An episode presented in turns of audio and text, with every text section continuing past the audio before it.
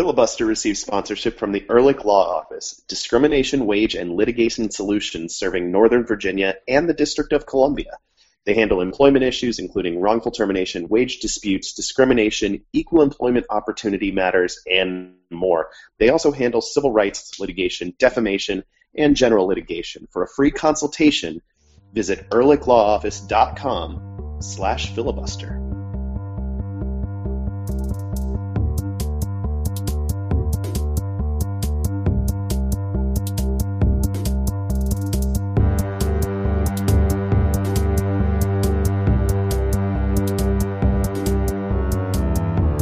So we're recording a few minutes late because uh, I got pulled over while coming home with my. I picked up a burger and I got pulled over for a brake light being out, so I had to sit for twenty minutes. Scofflaw.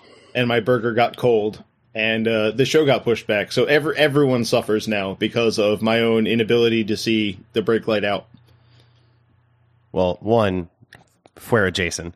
Um, but two, did you only get pulled over once on this? Just the one time. Okay, because I got pulled over twice once for the same uh, busted taillight uh, in one 10 minute drive home. It was in college. I was driving from uh, my girlfriend at the time's apartment to my apartment across town uh, in West Lafayette and got pulled over maybe 100 yards out of her parking lot uh, for a busted taillight. And then, not three blocks later, a different member of West Lafayette's finest pulled me over. And when she came to my door and said, Do you know why I pulled you over?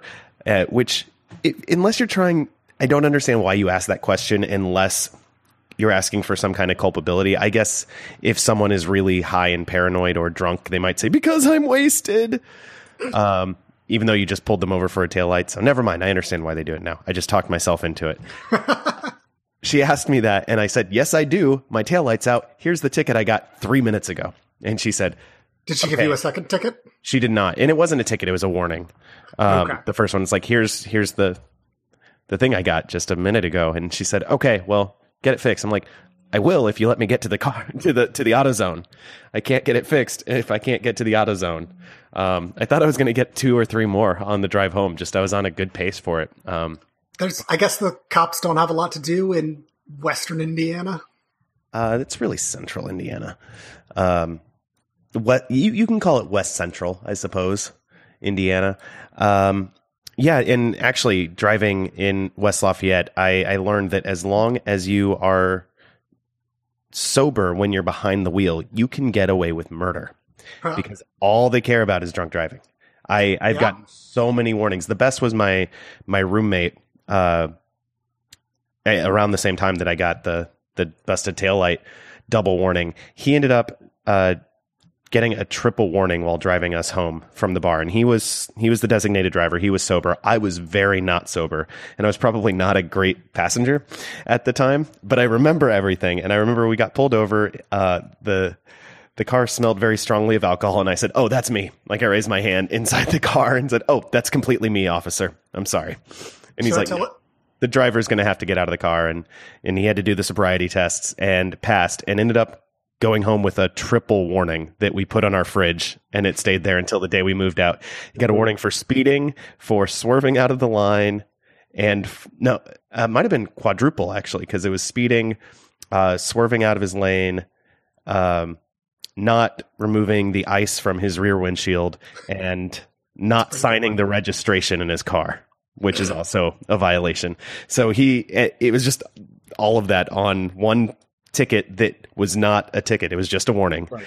Um, Should I tell a, a De- should I tell a Debbie Downer story or not a, tell a Debbie Downer story? Jason, do you have anything better than a Debbie Downer story? I guess so. Yeah, it's it's not it's not necessary. It's something to laugh about now. Okay. Um, Okay. I went out. Uh, I went to Adams Morgan one year for my birthday, and and my friends were already going to be there anyway, and I'd already done a birthday thing um, the Friday night, so this was the Saturday night. Um, but this was actually my birthday was Saturday. We went out Friday night for my birthday.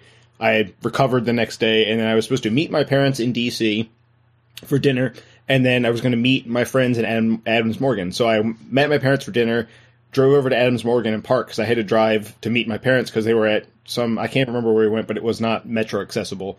Um, so I was parked in Adams Morgan. It took forever because it was a Saturday night in late April. It's nice out and it gets crowded in Adams Morgan. Um, The devil, So- you say? so I was looking for a space for a while, but I found one that seemed to be it was it was like one street over from from the main drag and it seemed like a good spot. I went up and down looking for signs that said it was not a good spot and I saw nothing telling me that there was anything wrong with this parking space. Um, So the night goes on. I can't go. I can't do too much because I've got to get my car home eventually. Um, so I come back to my car with a couple friends um, who went hard because they could because they found out my car was there and immediately they didn't ask like, "Will you drive us home?" They just assumed um, and it inflicted themselves upon me, which of course. you would have done the same to them. Yes, uh, though I will say that they they got me more often than I got them over the years. Um, but so we go to my car, and there are two tickets on the windshield. Um, there is a ticket for 11:45 p.m. and a ticket for 12:01 a.m. Oh, Being the next day. Yes, and so they're saying that I parked illegally on two separate days, and therefore uh, owed. I, I, it was like two hundred dollars. Holy cow. Um, and, and the thing, the other thing was like I could not find the sign, so I actually had my friends, uh, my drunk friends, spread out further. I was like, go find a sign that tells me at least that one of these tickets is valid, because I'm not paying both, but I'm gonna I'm gonna pay one if if I actually broke some sort of parking ordinance. Um, we couldn't find anything whatsoever. Um, but because I, I, it turned into a whole thing arguing with them at length, and so I ended up paying one of the two tickets, and they were like, "Yeah, you probably shouldn't have gotten a ticket 16 minutes later. Uh, that's unfair. We'll we'll give you that one." I was like, "What about the fact that there were no signs saying that what I was doing was wrong?" And they were like, oh, that, that's DC, a that's DC for you. you can't park there. Um, so that's obvious. I was like, it's not obvious. It was an open space uh, with no signs. That, that's the Yeah. definition of, of inobvious. But It, if you find an open space in DC, it's probably because everybody knows you shouldn't be allowed to park there. I managed to get out of the 1201 ticket. So That's at least there was that. There's something. Hey, hey, welcome in. This is Filibuster, the Black and Red United podcast, not the moving violation, parking violation podcast, although I'm sure that would be riveting if we just did that for an hour and a half. But we're not going to. Instead, we're going to talk about soccer. We could though. We could. I'm Adam Taylor. They are Jason Anderson and Ben Bromley. We're all from blackandredunited.com, where we do not write about traffic violations. Instead, we write about soccer. Uh, DC United, the Washington Spirit, the Richmond Kickers, the U.S. men's and women's national teams, uh, and whatever else happens to catch our fancy. Tonight, we are talking about DC United and Major League Soccer's Eastern Conference. We're going to talk about DC United's third consecutive win, all within the span of a week. Yeah, nine points in a week. Uh, the most recent one, a two to one win in Toronto, and we're going to talk about it in the second segment. We will look at the run in for the Eastern Conference and kind of game out a little bit the the some of the different playoff scenarios. There are enough permutations that that I won't claim that we'll get into all of them, but we'll look at at least the the broader picture. Before we do anything, though, Ben Bromley, what are you drinking? So it is now officially fall, being October, and I did fall things over the weekend, like take my young daughter to a pumpkin patch, which was a delightful time. And um, so I went and bought uh, from the f- farmers market nearby. I bought a large jug of apple cider that comes from Frederick, Maryland. So it's actual, good, real, unfiltered apple cider, and this is some cross-border collaboration, some cross-border harmony that is rare on this podcast. Uh, and of course, I did what you always do with apple cider and put bourbon in it. But it's cold apple cider, not hot apple cider. I did not have time to mull it or warm it up or anything like that. Did you put any spices in it? No, I did not. Like I said, didn't have Then time. My drink is better than yours because I'm also drinking local farmers market apple cider.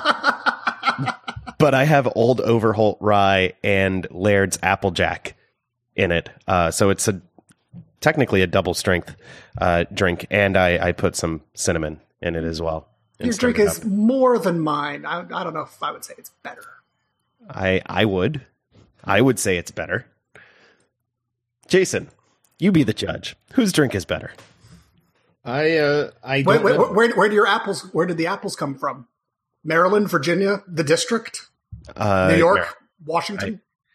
I think this is a Maryland uh, stand where we got it at the farmers market. Okay. So Well, apparently, help me determine Maryland, Maryland, all. Maryland Uberalis, apparently. The the the Big Apple, Maryland. Um, The Big Apple cider. well known, well known by everyone to be the only source of apples in in this fair country. Um, I I don't even know where most of the apples come from. I know it's probably not Maryland, just based on size. It's Washington State. Washington State, and then after that, upstate New York. Right. That, those were those were the ones that came to mind. Maryland is a small state. I don't think they've got room to be the number one apple producer. Um, That's what all the all of Western Maryland is for. That weird part that nobody talks about. The you mean the very small portion of Maryland that is mountainous? Exactly. The part Yep. that's like three miles wide. That's, that's not for apple growing. The opposite of the appropriate climate for mountain growing. Jason, what are you drinking in your Maryland glass? Uh, I have a Maryland beer. Um, unsurprisingly, um, I've got Calvert Brewing's Y Rye. That's a rye ale. Um, I was kind of hoping it would be a little more punchy with the rye. I thought maybe it could be a little more aggressive. Um, but it is a pretty good beer for this particular weather pattern. We or not so much today. Today was warmer, but the previous days were a little a little dreary. This was a kind of kind of a good beer for that period of time. I think. Um, not necessarily like a super strong or demanding beer um, with a very strong flavor profile, but uh, a little heavy for summer. So it's a nice transition beer, I guess is the best way to put it. There you go. Spe- speaking of weather, hopefully we're not all blown away by a hurricane before the next podcast. Yeah, Hurricane Matthew will be coming into town at some point, possibly during the recording of the next podcast, when I will be, uh, assuming I, I make it on the show, which I am planning to at this point, I will be uh, coming from New York, um, where we'll be spending the long weekend. Oh, so But- you are fleeing. We are we are evacuating for the hurricane in months long plans, months long planning process to escape this hurricane. Sorry, I didn't mention it to you guys or anyone else that it was coming, and you only get a week's notice, really a week and a half's notice because this was known late last week. Um, sorry, y'all, YOLO. I don't think that's how YOLO is supposed to be used, but I'm going to roll with it. Uh, and we're going to roll with this. DC United came from behind to beat Toronto FC. What? What? Why are you guys laughing? Just keep going. Just keep going. Yeah, don't don't look back. YOLO. DC United came from behind to beat Toronto FC two to one on a brace from Lamar Neagle. They now sit in fifth place in the Eastern Conference, four points clear of that red line. Briefly flirted with fourth place for a little while before uh, Montreal uh, pulled out of their nosedive and and got a win at Orlando. I think. Uh, this weekend. We have to start off talking about Lamar Neagle, who added a couple of tallies to his goal and assist from his midweek performance as a sub against Columbus. At this point, I feel like DC United really has three starting quality wingers, and that's a great place to be, Ben.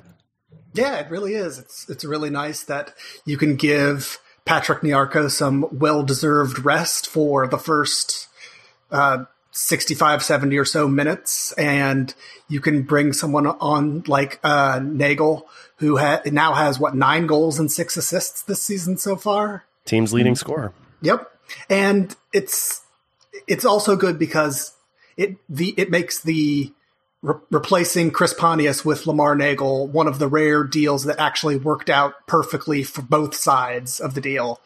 Pontius has had a resurgence, an injury free resurgence in Philly, and Neagle has done basically most of what Pontius would have done at a third of the price. So I think half the price. Let's half the not price. let's not exaggerate. All right, fair.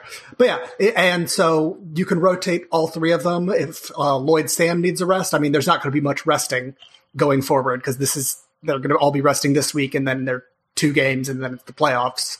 But Ben Olsen has a lot of options, and if somebody, uh, God's forbid, gets injured, or if somebody is out of form, he's got uh, an easy option to go to uh, off the bench. So it's it, it's depth is always good, and th- this depth depth is what forced uh, Nick DeLeon first to central midfield and now to right back, in which he's done well. So it really has echoes all across the team.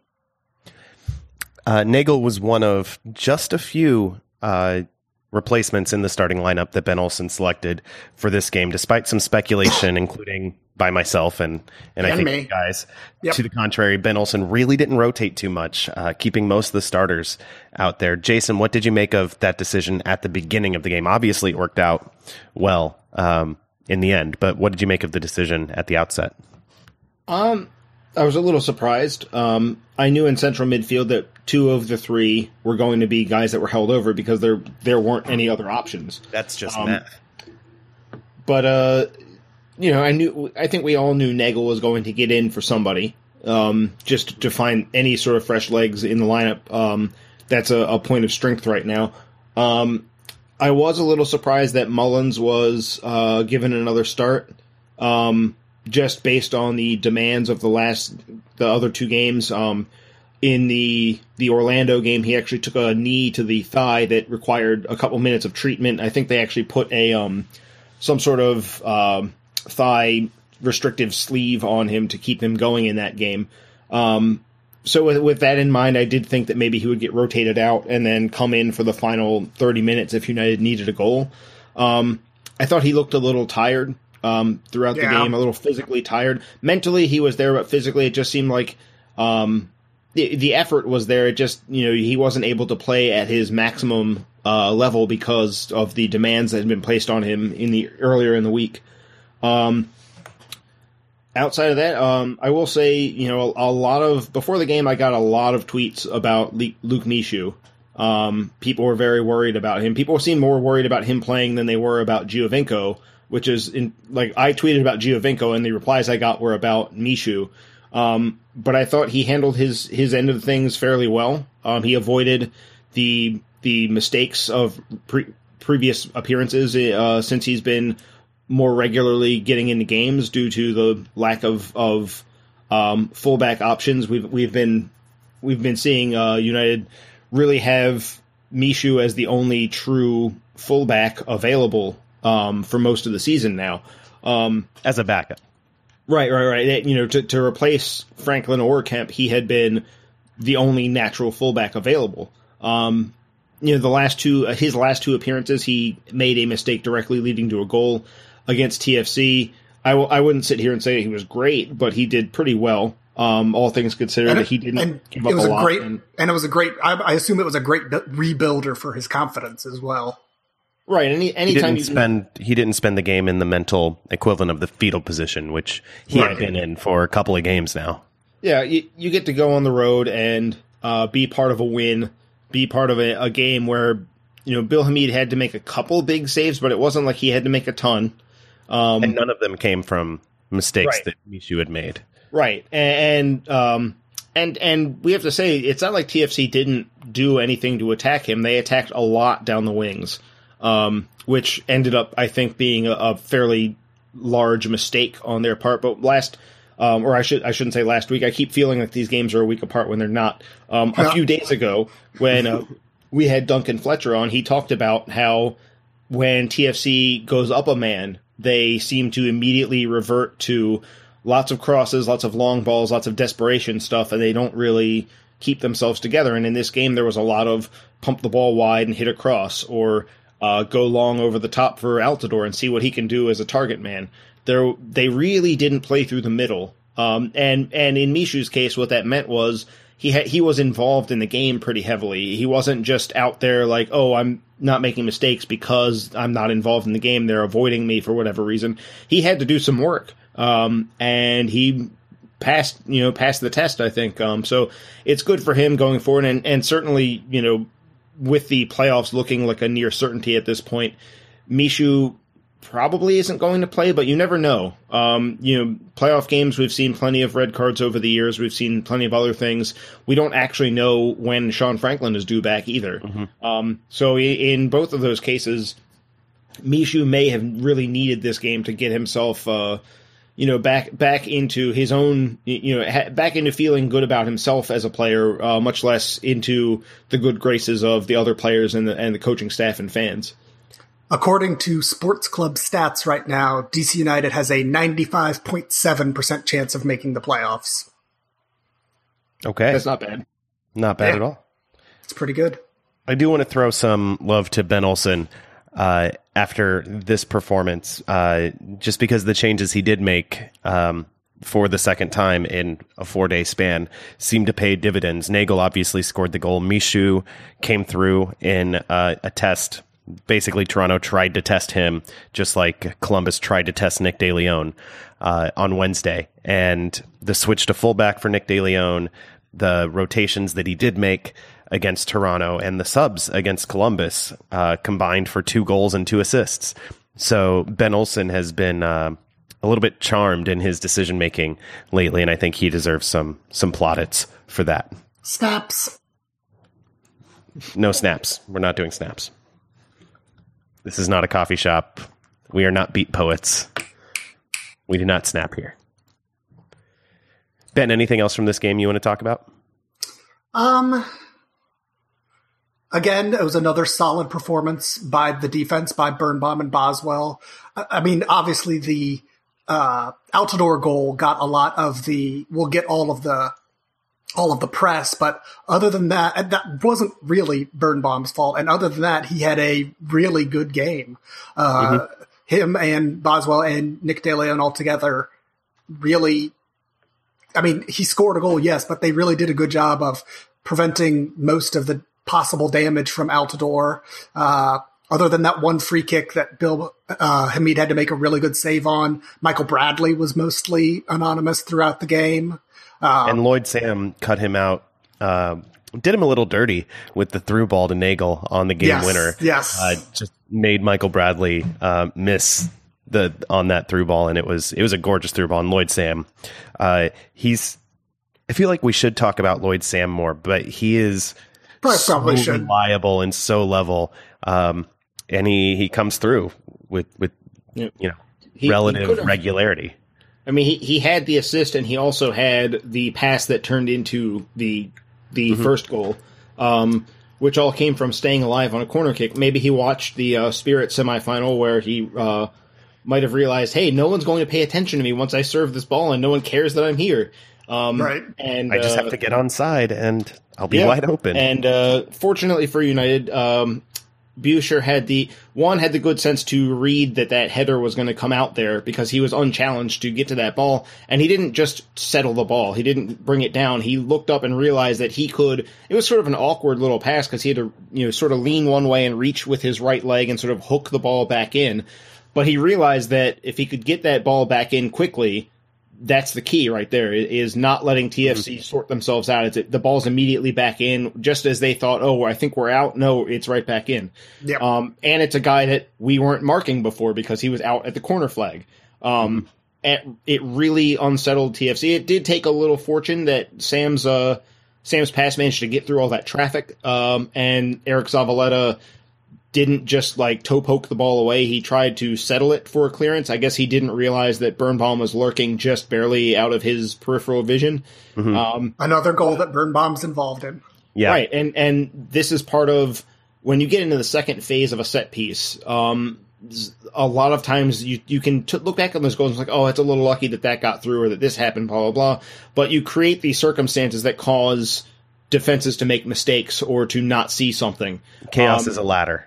Right. And defenses don't want chaotic situations. They want things to be very straightforward and, and everyone understands what's going on. Attacking soccer, you want chaos. You want things that are, mm-hmm. are unpredictable and confusing. And United, from, you know, benefiting a little bit from a, a not terribly well placed clearance, but Buescher was alert and Sam was alert to get himself onside just barely and also held onside by Michael Bradley. Um, and Lamar Neagle was um, held onside by Mark or uh, by Mark Bloom. Mm-hmm. Um, yep. TFC TFC spent a lot of time actually. Um, we should probably talk about this too. A lot of time angry with the referee over yeah, before we... a variety of things, both strong Josie and weak was cases. very yeah. angry at the referee. Before we before we transition to that, I do want to shout out a different podcast that might be worth checking out on this specific point about uh, recycled set pieces. Um, Howler's The Play podcast recently, uh, Bobby Warshaw and and some uh, some others uh, contributed to this episode about the second phase of set pieces. And uh, if you want to hear more on that, that's something to listen to. It's it's quite good, and and I I commend you to it. But yes, Toronto FC spent a lot of time with both hands in the air, running at the assistant referee or gesticulating wildly at nobody in particular, um, asking for calls. And I think of all their penalty shouts, and they shouted a lot. I think I one of them. Yeah, I think one of them had some merit, and it was it was The the, handball. Neagle handball. Right. His arm was extended from his body. I would have no complaints. I'd have no grounds for anger if was it Mark Geiger doing this game? Oh, you know it was the Geiger show. If if Geiger had you know dramatically pointed to the spot there, um, Yeah, it would have been a little some harsh, other but it wouldn't have been. You couldn't have argued it. yeah, Not Yeah. as dramatically as Ted Unkel, um, who who Yes. does like a uh, a stomp and point like he is a, a wrestler. Um, yeah. My favorite thing in baseball is on really close plays, um, umpires get really dramatic about it. Yeah. Mhm. um, they, it's like they're selling the call. If I punch him out harder, it'll Mhm. be more true. Or if I call safe multiple times, it'll Right. be more true. Um, there are some soccer refs who who take that to heart, and when it's a Not a close play, they get really into it. Yeah. Um, Ted Unkel's crazy uh, multi-step dance move penalty call probably makes things worse. Uh, probably makes ang- players angrier. Um, but in any case, that's not that's not this game. Um, Right? No, this was this was Geiger. yeah, and and the issue with that penalty, and this is kind of part of the problem with the way the the law is taught to referees now, is that he could have been justified to do either thing, um, because the play in question. There was sort of an awkward ball. Neagle tried to challenge for it and get it clear. It hit, I think, Nick Hagglund, and then came back up and hit uh, Neagle. They were like a foot apart from each other. The ball. It, this all happened in under a second. Um, it hit Neagle made his touch on the ball. It hit Hagglund. It hit Neagle's hand and went or his wrist forearm area, um, and and went away. Um, you could argue that his arm is not in a natural position, and you would be correct. Um, according to the natural position of soccer, it wasn't like his arm was bent backwards. He didn't Yeah. snap his arm. Yeah, Um, that said, also, you also when you that it was jump, your arms. Yeah, you could also ball to hand. You could argue that he wasn't making himself bigger. You throw your arms up when you jump because you jump higher when you do that. yeah, the, and the- and so that's actually a perfectly natural position for his arms to be in and he wasn't trying to you can't impute um intent which is a requirement of for handball there's no such thing as handball as our our colleague Rick the Blasian likes to say it's intentionally handling the ball is Yes. the the crime Um, and you can say there was no intent there and that's obviously what Yeah, I mean, the- Geiger saw The, the argument for TFC would be he left his arm out carelessly, and therefore care, carelessly it counts as intent. If you're not intent on avoiding the handball, it sort of Right. inches into intent to handle the ball. Um, and TFC's argument was, you know, he left his arm out there. I mean, they probably didn't voice that when screaming at Mark Geiger. They probably just said handball and then some obscenities.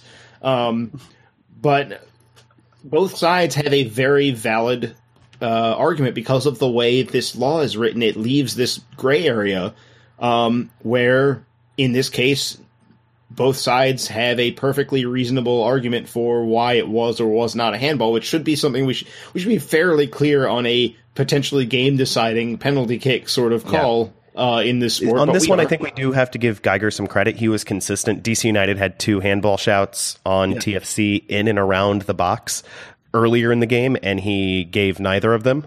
Mm-hmm. So on this one, he was he was pretty strict in his interpretation of intent At least throughout.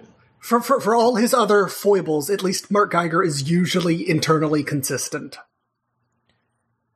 Yes, until games part. get very Yeah. dramatic. Yeah, Yeah. and until there's until he's made one game changing call or just returned from a major tournament. Those are the times when he runs into trouble. When he comes back from a big international tournament, he starts making ridiculous calls for no reason, um, seemingly at random. And then after he makes one game breaking call, he he likes to make up for it or double down on it. All right, but this is not the refereeing podcast, and we're not going to solve handball today, unfortunately. Although they should just let us solve it. I I will say the the call that Altidore seemed most upset about wasn't a handball. It was the um his last penalty shot, which was the most ridiculous of them, which was one where he ran over Steve Birnbaum and then immediately wanted a call. Well, on a Um, replay on that, I actually like was this uh, away from the ball when he was No, no, this was Birnbaum was shielding the ball back to Hamid in like the 90th. Okay. And, and Yeah. Altidore just charged into him, knocked him over, and then was like, "Why haven't you not rewarded me for this?" Yeah, that one that one was real silly. There was another one where he uh, tangled up with Bobby Boswell making a, a back post run like the glory hunter Oh, Jozy was Altidore the, is. that was the off-ball one that um, I will say Geiger appeared to look towards his assistant referee on Yeah. that one, which was the right thing because he was not looking there, so he, was couldn't ball, possibly he know. Um, Yeah. So he looked for somebody else to help him, and the help was like, uh, I don't know, or Yeah. maybe it was no, no, no nothing happened. Right. Um, either way, I watched I watched instant replay with Simon Borg, so you don't have to, listeners. And he covered this one. He said if there was a foul, uh, it was Bobby Boswell appearing to pull on Altidore's shoulder well outside of the box. If there was a foul there, it was certainly not a penalty. Uh, no foul was awarded, obviously. Um, Jozy Altidore was very mad most of the time. and that's of the probably s- why he was mad half. on, on that last foul. He's probably just mad because of the other ones. Mm-hmm. Um, because I think you have to realize at that point that when you just run into someone from behind in soccer, you're not going to get anything unless you're playing in the CONCACAF Champions League. yes. Um, that's pretty much the only occasion where that might work. And Did this was not win a CCL the- game. Did Toronto win the Canadian Championship this year? Are they going to be in I think so. CONCACAF next year, or is that not happened until next I year? don't. I don't remember who won it this year. Either way, he's I think he's, they did. he's obviously prepping for Concacaf refs. Voyageurs either Cup. in either in uh, CCL or in World Cup qualifying. Whatever the case, I think we're done talking about this Toronto game. We will take a quick break and we will be right back. Stick around. This is Filibuster, the Black and Red United podcast.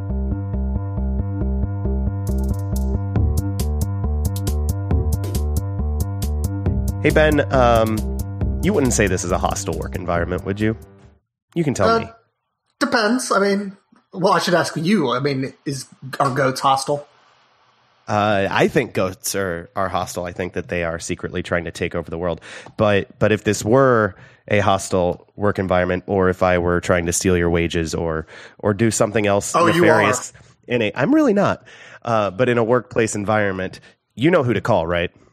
Because you live in the District of Columbia or Northern Virginia. I, I do. It's the Ehrlich Law Office. It is the Ehrlich Law Office. Uh, they they offer discrimination, wage, and litigation solutions in Northern Virginia and the District of Columbia, which means I can totally create a hostile work environment for Jason. Except, no, he they they wouldn't want me to say that. That would be bad. I do not want to create a hostile work environment for anyone. But Jason couldn't call them nonetheless because he lives in Maryland. Sorry, Jason.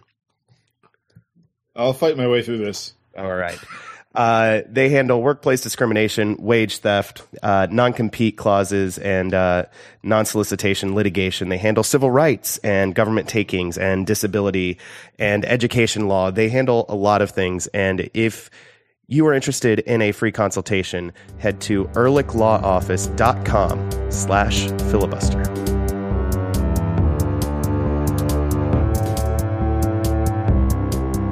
Welcome back to Filibuster, the Black and Red United podcast. It's time now to zoom out for a few minutes, and Whoop. I don't know. that was not planned. I wish Ben had not done that. I'm just going to stop the show and throw some shade at Ben. Not for William and Mary like I was doing when we were off air, but for that. I don't know. It felt it felt right. This I is went why with we it. need sound cards. sound cards or sound boards. Either. I, I guess the radio way of saying it would be sound cards, but obviously we're we're past that that state. Okay. Anyway, we're going to zoom out without sound effects for a few minutes. Uh, so Ben is on video doing, you can't see it, but he's doing hand gestures to signify that we're zooming out now. Uh, and we're going to look at the last remaining games of the regular season and indeed the playoff race in the Eastern Conference.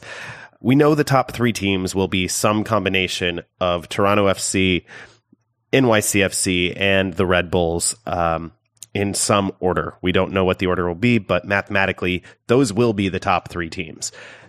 The real drama, uh, and as fun as that will be to watch, especially if the Red Bulls don't win the East, uh, the real drama is for the last three spots, where at this point five teams have a mathematical chance, uh, three and a half teams have a realistic chance at it. I would say the Columbus Yeah. Crew uh, are technically alive, but they are, I think, they're, they're a ways out at this point.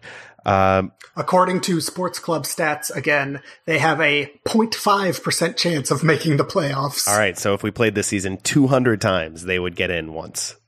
Yeah. So, uh, yeah, so Montreal, DC, and Philly are all within two points of each other above the red line. New England is lurking uh, four points, Three. or three points, sorry, behind Philadelphia. Behind the Union. Yeah. uh, four points behind DC. DC United is four points above the red line. Um, so let's just go. We're New England's on 39 points. We're not going to look at their run in because they don't really have any control over their their destiny. Uh, let's start with the Union. Uh, and look at their run And They're one point behind DC United on 42 points, and they had they're the only team in this group with two home games to end the season. One of them pretty favorable, one of them decidedly less so. They uh, after this international break, they will host Orlando City, and then they will host the Red Bulls uh, on Decision Sunday, whatever they're branding it to be this year. Uh, ben, how do you think the the Union will do over their last two games? Because they've had a an iffy time. We talked about Montreal's implosion, but they haven't exactly been great either. Yeah. I mean, it's, uh, it's very unlikely at this point that they will fall out of the playoffs, but it would be the most Philly thing ever if they somehow fell all the way out and let the New England Revolution pass them. Uh, I don't think that'll happen, especially now that Orlando City has been mathematically eliminated. So the the Purple Lions don't have anything to play for in this game, whereas the Philadelphia Union really do. If I mean, everybody wants to get back to fourth. Everyone wants that fourth playoff spot, and so Yeah. That said, there's a think- part of me that thinks Orlando City will be better now that they're not playing for anything. There are some teams I mean, that, that when the pressure's true. off, they they play a little bit more relaxed. They they figure things out a little bit more. They and Orlando And- and City has been so bad for the last month that Yeah. I think that that might be the mo- that, most likely the scenario. burden of trying to make the playoffs is finally mercifully done. Exactly. Now they're j- going to show up, and unfortunately, DC United has one of their two games against them. Uh, Yeah. If that theory holds true, But I, and also Jason Kreis will be trying to figure out his best, his like who he wants to keep on this team for next year. Cause he came in midseason, he didn't make this team. So he's going to be, so people are going to be playing to impress him and try and keep their job for next year. that's true. Uh, and then in their last game, obviously, uh, the Red Bulls will be playing for top spot in the East at that point. Uh, they probably they, they they have almost no chance of the supporter shield. Uh, but yeah, they'll be playing for top seeding in the East, uh, and definitely want to stay out of that third uh, that third place. So they'll have something to play for. They've been unfortunately playing pretty well of late, uh, especially now that Dax McCarty's back. Yeah, not even of late. I re- they haven't lost since what August. Yeah. Really, I wanted Toronto to win the East. I don't want it to be any of the New York teams, but Well, I wanted us to win on Saturday more. yeah, yeah. Those those are kind of at odds with each other. right. Yeah, exactly. Uh, turning to DC United, we will host NYCFC, also playing for one of those top spots in the East, and then visit Orlando, where they have had much less of a home field advantage under Jason Kreis than they did under Adrian Heath. Um, Jason, to go off on a tangent a little bit, what's been going on at home for the Purple Lions of late? And I'm sure we'll get more into this uh, in a couple weeks, but just as a preview. Um, I think they're being found out more. I think it's not so much a the change of changing of the guard at head coach really affecting them so much as teams are figuring out how to deal with them at the uh, at Camping World Stadium. I was about to say the Citrus Bowl, but Camping World. Uh, Oh, that's an awful name. Um, well, this is what you get when you sell uh, your stadium stadium name to a company. hopefully, True. I'm, I, I'm sure DC United Stadium is going to have something similarly awful. I, I mean, at some point. let's hope for a company name that isn't like strange or like what is that exactly, where people don't know I mean, what the company is. The, the Cincinnati Reds actually have a pretty decent one. It's Great American Ballpark. Their rights were bought by the Great American Insurance Company, but that actually sounds semi decent. See, I never knew. Yeah, that's kind of a. In some ways, that's actually a failed uh, naming rights deal because I just Well, thought yeah, that, exactly. I thought that they had just named it the Great American Ballpark and they didn't Right. like bother to sell the naming rights. Um, Right. As far as DC United goes, though, I think uh, it's pretty obvious that there's a a at least some contingent of fans that will call it Buzzard Point, no matter what the official name is. Yeah. Um, I'll probably be one of those people. yeah, I think I think it'll be a shorthand the way sometimes East Capitol Street is for RFK, which you know doesn't really need uh, a nickname because there's no naming rights involved. Yeah. Anyway, Jason.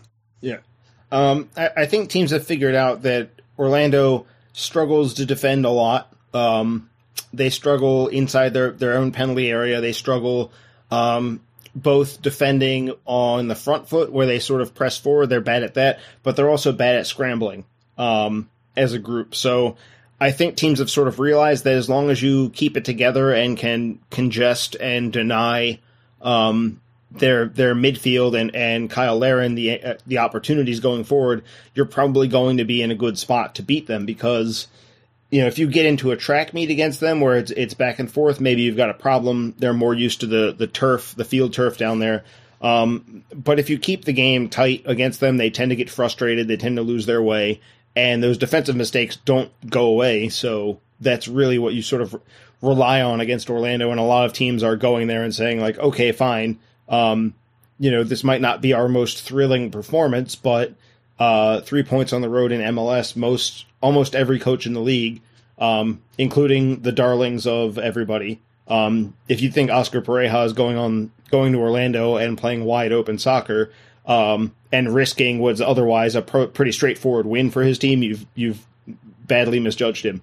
Um, that's just life in MLS, and that's what Orlando will deal with every until they prove otherwise. That they're going to keep dealing with that. Um, and next year, teams are going to go there assuming it's the same until Orlando proves that um, you have to do a little more to beat them. Yeah, uh, that's a little bit like the 2013 to 2014 DC United. 2013 D- RFK Stadium was not a fortress. They did the whole reclaim RFK thing, and it was much better in 2014. Um, in part, well, almost entirely because the team was much better in sometimes You 2014. just need to be better at, Yeah. at soccer. Uh, but but it actually became a, a good place, a good home field advantage again, and now we're seeing kind of that play through through today, where DC United is much better at home than they've been on the road. Uh, I think going back to Orlando City, they're not only it's not just their defense. I think when they are at home, they feel more pressure to score and they play kind of like the way Toronto FC does when they're up a man. They panic earlier and they are less patient than they should be. And so instead of letting a letting an attack develop a little bit and maybe finding a better passing angle or a better through ball, they're they're sending the first speculative chance they get. And sometimes they get some chances from that. And with with Cyle Larin and, mm-hmm. and Kevin Molino and Kaká, you're going to get some chances. And Matias Perez Garcia, you're going to get your opportunities, but they are a little too quick to try to force the issue sometimes. There's And been a, a I don't lack know of if that- emotional control there. Yeah. Um, with Orlando, and not just with scoring, but they're they're if I'm not mistaken, they've still got the most yellow cards in the league, um, and and I think that goes to the the players are, that are there. Um, you know, Adrian Heath was a big part of that since he was always um, out of control the moment the game started. Um, but that roster is still by and large the same, and you have a lot of guys on there, even some of their newer players. Um, Perez Garcia tends to get very upset very quickly if he gets fouled. Um, uh, I'm, I guess that that's really one that jumps out because he's he's only the the only real new addition that they made mid season was um was to bring him in. So, um, yeah, I think that's a big part of it too is not having that composure to calm yourself down a little bit and stick to what you're good at. Um, and so their their games at home tend to always be very fraught, very you know over overly intense and out of control, and that doesn't really benefit them most of the time. Let's turn to NYCFC now. We'll talk about this more next week in, in more detail. But DC United are hosting NYCFC, who will be looking to kind of get the upper hand on their cross Hudson rivals now that they are both ahead of Toronto FC. Um, ben, NYCFC has been a weird team this year. They were really good on the road and bad at home, and then not, you know, a little bit more level across. We know they play basically the same way away from home as they do at home with some as far as trying to build out of the back. It's less of a pinball match outside of Yankee Stadium. I feel like this game is going to be a barometer for for DC United's definitely chances to threaten in the playoffs. Um, Yes. We saw a little bit of a return of Benny Ball in what what some people consider Benny Ball against Toronto, where United didn't have a lot of the ball, they didn't create the better chances, but they converted when they did find their chances and they held on at the back. Which team do you want to see show up against NYCFC, and which one? Do, how do you think it's it's going to have to be if DC United are going to make a run? I mean, I think I want to see kind of what we saw against Toronto FC. It was some Benny ball, but I mean, it was some derogatory, what people would consider the derogatory version of Benny ball. I think it was good defense and DC United taking advantage of a team above them in the in the standings at their house and being able to exploit them uh, when they needed to.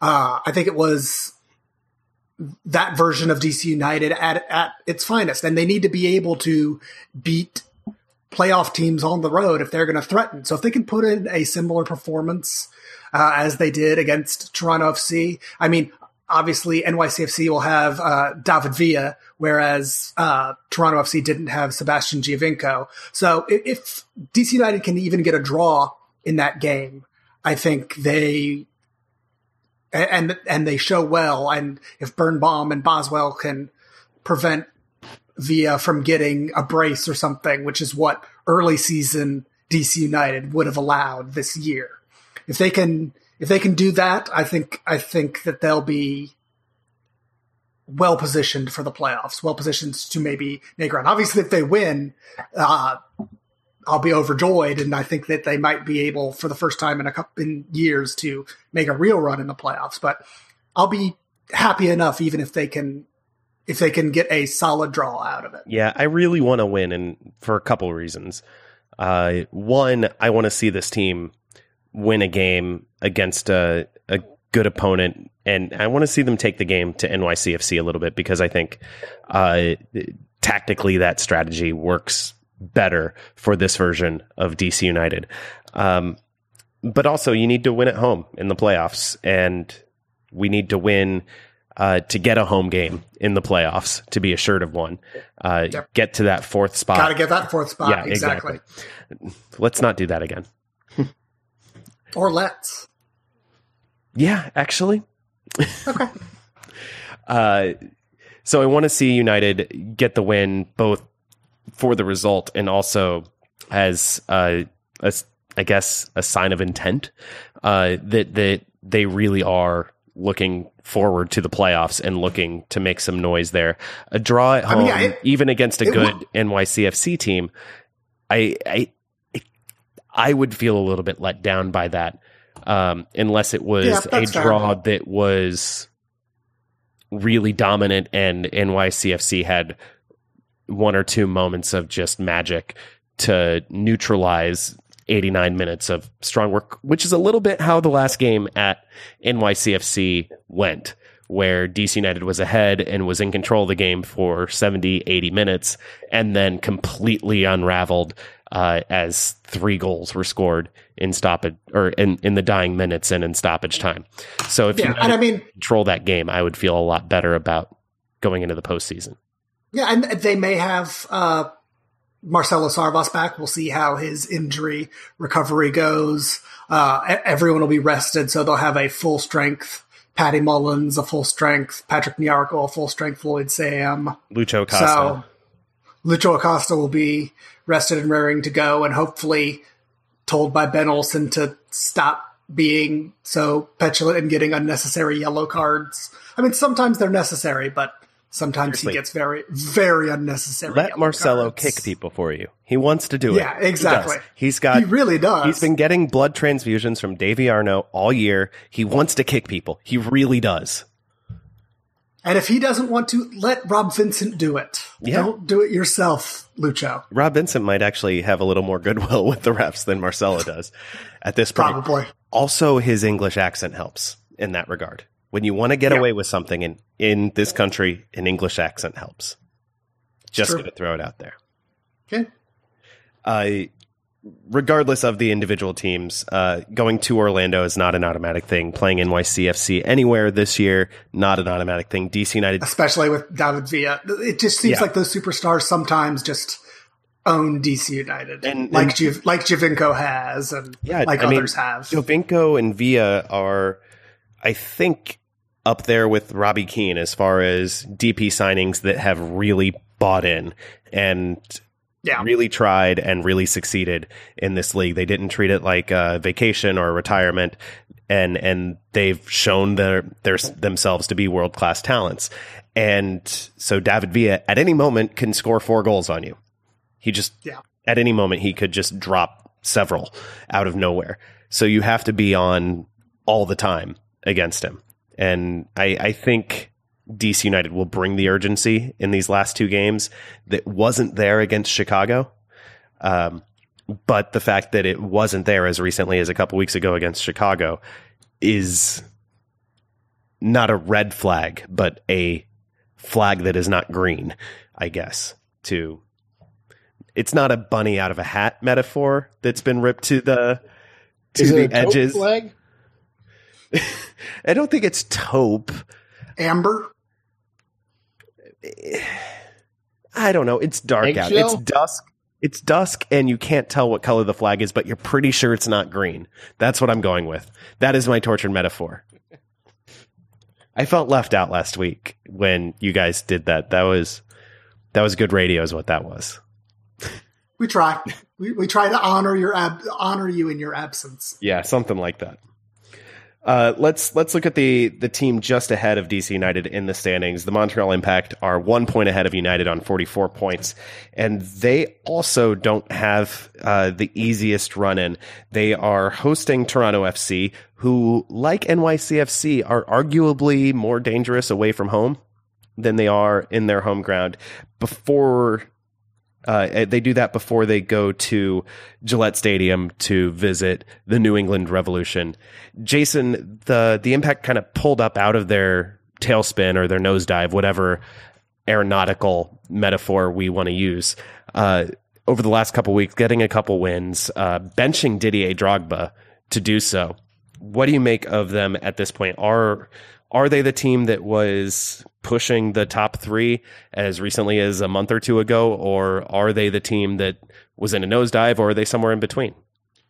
I mean, I wouldn't go so far as to say they're they're out of the the woods as far as their problems go because the these wins were at Orlando and then over a San Jose team that basically cannot score and still outside of a penalty kick save would have been 2-2 at like the 87th minute or something like that. Um, Yeah, Yeah, Wan- that's true. Wand- Wondo missed a penalty. Right. So um, It was a bad penalty too. He you know, put it. Mont- Montreal won that game 3-1 but they scored in stoppage time after that penalty miss. Hey, don't, Um, knock, don't knock stoppage time goals. Late goals are awesome. I'm knocking Montreal because I don't think they've really fixed themselves up quite yet. Um, or at least they haven't proven that they can do it against a team that's any good. Um, because with all due respect to Orlando and San Jose, those teams are not very good.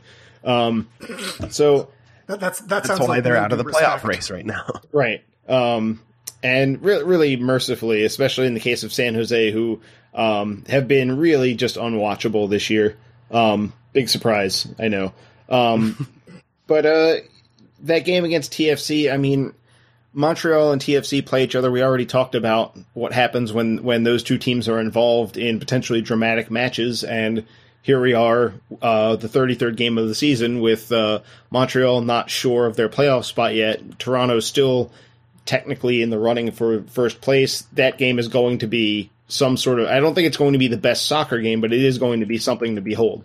Um, so TFC definitely needs to get uh, their act together at home, um, which is they'll be hosting that one, so they'll have the incentive to um, show. I mean, they're on a five-game winless streak at home, um, so they are in dire straits as far as that goes. Um, Montreal after that, uh, uh, playing at New England.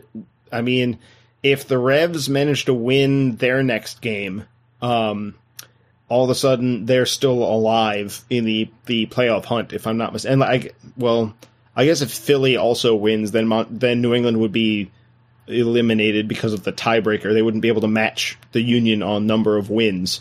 Um, but if the Revs are still alive for that game, um, and let's assume that they will be, that's going to be a pretty awesome a pretty awesome game to watch. Again, I don't think it's going to be a very good soccer game, um, but I do think it will be very dramatic and very intense because the Revs have been better uh, in this uh, diamond they've switched to.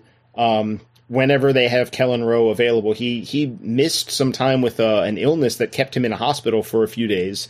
Um, but then immediately came back and was back in the game, uh, back playing again. So um, there's a strange scenario, but um, with him and Juan Agudelo in the form they're in right now, if if New England is still alive on that in that last day, Montreal might be in some trouble, and the the Union might be in some trouble as well. Um, if that's the case, so those are two teams that are really going to want to watch New England's uh, next game to, and hope that they get a draw or lose, because then at least you're you're not having to worry about the Revs possibly sneaking their way in despite having been bad for so long this year. I can't can't believe that the Revolution are still at all in the hunt for this. Mm-hmm. Um, but they are um, with their yeah, minus and their next game, by the way, is is on the road, so that's a boon to uh, the teams ahead of them in the standings, and even to the beleaguered Columbus Crew, who are mathematically still alive and otherwise completely dead. Uh, New England's next game is on the road, but it's at the fire. It's in Chicago or in the Chicago suburbs. Uh, so not not the best case scenario for anyone wanting New England to not just be mostly dead, but be fully, completely dead. Right. Um, I don't know that Jay Heaps has any miracle max powers um, to to revive the mostly dead, but uh, does have the power to blave. it does. I will say because, as we all know, to blave means to bluff. Yes. That's true. Um, he probably owes a debt. To- yeah, I would figure Definitely. it would be a golfing debt though. Like he lost a bet on the golf course, which Not isn't cards. a game you can bluff. But maybe I mean maybe they play cl- cards at the at, at, the clubhouse afterwards. Um, as you can tell, I'm a very experienced golfer. Um, you know, all about the culture of what happens after you play a round of golf with people who love golf so much that they wear golf pants everywhere. Jay Heaps. Um, Cigar, cigars, scotch, cards, golf, etc., etc. My my golfing experience like is light beers in your your uh, your um, your bag, and then you you don't really even try to play golf well. You just keep playing fast enough so that the people behind you aren't inconvenienced, and that's really it. Yep. And you my favorite thing about my favorite thing about golf courses. I played one round of golf. It was part of a scramble when I was a summer associate at a law firm. Uh, and so it was one where four people hit, everyone puts their ball at the spot of the, the best hit ball and you're on a team with your foursome and you just hit, everyone hits again and then you putt and everybody puts and it's just it, it, basically three quarters of what you're doing doesn't count as a group and especially if, if you have one good golfer and everyone else is trash exactly then 100% of what you're doing i think i had over the course of 18 holes, I had one ball that was the best ball. Counted. It was the only round of golf I've ever played. Uh, foot golf, however, is crazy fun and uh, there are more and more courses doing it. So I recommend foot golf. Uh, I've never played foot golf. You get to do 18 to. holes on a nine hole course. So it's a little bit less. Okay. Uh, less time just walking looking for your ball. Also, the ball's a lot easier to find as long as you're doing well, yeah, it in daylight. Yeah, uh, yeah. Eighteen holes of golf when you play normally takes like four hours, which yeah. is an inordinate amount of time. Yeah, and also you're basically playing soccer on a golf course, and I'm terrible at putting. It turns out, like I'm okay at passing in. actual soccer, but when it comes to hitting a dead ball four feet into a hole in the ground, I'm not good at it. I'm bad. You can ask Kevin McCauley. I've played foot golf with him. He's I'm terrible at it. It's hilarious how bad I am at that simple skill. Anyway, uh, back to the impact. Yeah, uh, I would say the the change with um, Drogba coming out has been interesting because, um, and I think the their I can't remember the record off the top of my head, but their record with him starting has been really bad, and it's not because he's not producing on on the attack. It's that they can't really pressure teams effectively because he doesn't really pressure anyone. Um, there were a lot of games earlier this year where Drogba would like lead the line in the attacking phase, and then when it was time for somebody to go step to the ball and be the fr- the forward in their four two three one, he would just sort of linger in the midfield, and whoever's position was nearest to him, that person would have to go charge forward and be a forward for a moment, and then go back to what they were doing. Um, which is not a recipe for success. That's not how things are supposed to work. No, um, not so much. So I can see it would why... be great if they started Drogba for the last two games. I think Biello uh, has has come to the conclusion that that's not the best thing for his team. Right, but but that has the it would be the best. Of, it would be the best thing for our team. It, um, yes, you you end up with uh, uh, an issue there because you've got a charismatic player who definitely doesn't want to be stuck in a super sub role at this point in his career. Um, can you get him to buy in? And if he doesn't buy in, how big of a problem is that going to be? Um, and we're talking about Montreal here, where where clashes of personality are pretty much the norm. Um, so it would not shock me for us to find some sort of unbelievable like how is this happening during the game? You know, is Drogba quitting the team right now uh, from the bench, or is he trying to take over as coach right now? Is he is it some sort of mutiny? Um, not a Tampa Bay mutiny, but a, a Montreal mutiny. Um, yeah, I, I, don't. That's a, it's a, a, real thorny issue for Biello, and you know, on the field it makes perfect sense. Yeah, um, but can he keep the keep the squad together off the field through a season that has already been full of ups and downs for them? Yeah, I think one one interesting wrinkle is he came off the bench for the the game against San Jose, which was at home but mm-hmm. was on short rest. It was a Wednesday game, and then he didn't start against Orlando City, but that was on the road on a turf field. Mm-hmm. So there, there are extenuating circumstances in both instances for why Drogba didn't start that he can't really be that mad about. He doesn't like to play on turf because he's a human being who feels pain from time to time in his knees and he's getting older. And it turns out, and I'm living proof that as you get older, your knees hurt more, especially when you're running on terrible surfaces. And uh, turf is terrible, and so it's completely understandable he didn't play on short rest or on turf. Of these two games, one is at home after a full two weeks of rest against Montreal's biggest rival. I feel like it's hard to bench him in that game because his name is Didier Drogba. Uh, and that'll be interesting to see what Biello does. The last game of the year against New England on turf completely can see him being benched. So it'll be interesting. Hopefully they they don't bench him against Toronto. He doesn't score any goals and Toronto beats them and United takes care of business against NYCFC and moves to fourth. That that's the best case scenario, I think. Um, Sounds good to me. For United. Uh, like I said at the the top of this segment, it's a very bunched group. Uh, these three teams in the the last three playoff spaces in the East, and it's going to be fun to watch them run in because none of them has a particularly automatic schedule. Right. Um, Philly might have the most favorable as far as playing a team. They're the only one playing a team that's been. I guess United is playing a team that's been eliminated, but it's on the road. Philly's playing that team at home. They're the only one with two home games.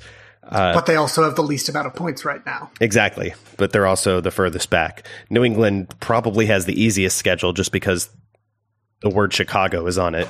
But they're they're pretty far behind everyone right now for only two games remaining. That said, it's MLS. Who the hell knows what would happen? Uh, DC United didn't win consecutive games or lose consecutive games at any point this season and has won their last three all within seven days. Because of course they did. It's MLS. Do you guys remember like what eight or nine days ago when DC United was tied with Orlando City on points. Yeah. That's crazy to think It now. feels like it was a were month ago. yeah, Um, Orlando City. And now what? We're eight. Now we're what? Eight points ahead of them. Uh, yes, eight Yeah. points. Yeah, so things happen very slowly and then all at once in in Major League Soccer. And I think Matt MLS is Doyle awesome. Matt Doyle PP was boom. Matt Doyle was pointing out that United were technically in eighth place, uh, you know, a week ago, basically, uh, or, or coming into the Orlando game. DC United were technically in eighth place after all the tiebreakers. And then before Montreal played on Sunday, they were in 4th over the span of seven days. Um, because this is MLS and it's crazy, and these last games are going to be uh, wild to watch, and it's going to be a lot of fun, and we're going to talk about it here on Filibuster. And I think that is where we're going to end it tonight. Thank you all very much for listening. Uh, find us on blackandredunited.com. Find us on Twitter at filibusterdcu for the podcast, at black and red u for the website. You should really follow both. They're very different follows. Um, especially if you're listening while we're, or you're following Twitter while we're recording. I think we, we do a good job of relatively cryptic tweets that are still entertaining uh, while we record. So so definitely follow us there. Send your emails to filibusterpodcast at gmail.com. Find us on iTunes. Find us on Stitcher. We're on SoundCloud. I think we're on Google Play as well. So if We're we're trying to at least. yeah. So if that is your uh, podcast aggregator of choice, uh, if we're not there now, we will be very soon. Mostly though, uh, when you're watching the U.S. play this weekend, when you are tailgating for the last home game against NYCFC next weekend, tell a friend about the show. We really appreciate it when you do that. We consider it a personal favor. And if you tell us, hey, I told my friend about you and now they are listening, um, you will get undying love from three human beings. And that is not nothing. And one podcast. And Jasper, Ben's podcat. Pictures of whom may or may not be on the filibuster DCU uh, Twitter. So another reason to follow if you like cats on the internet. Anyway, for Jason and Ben, I'm Adam, and we will talk to you real soon. Say goodbye, Jason. Goodbye, officer.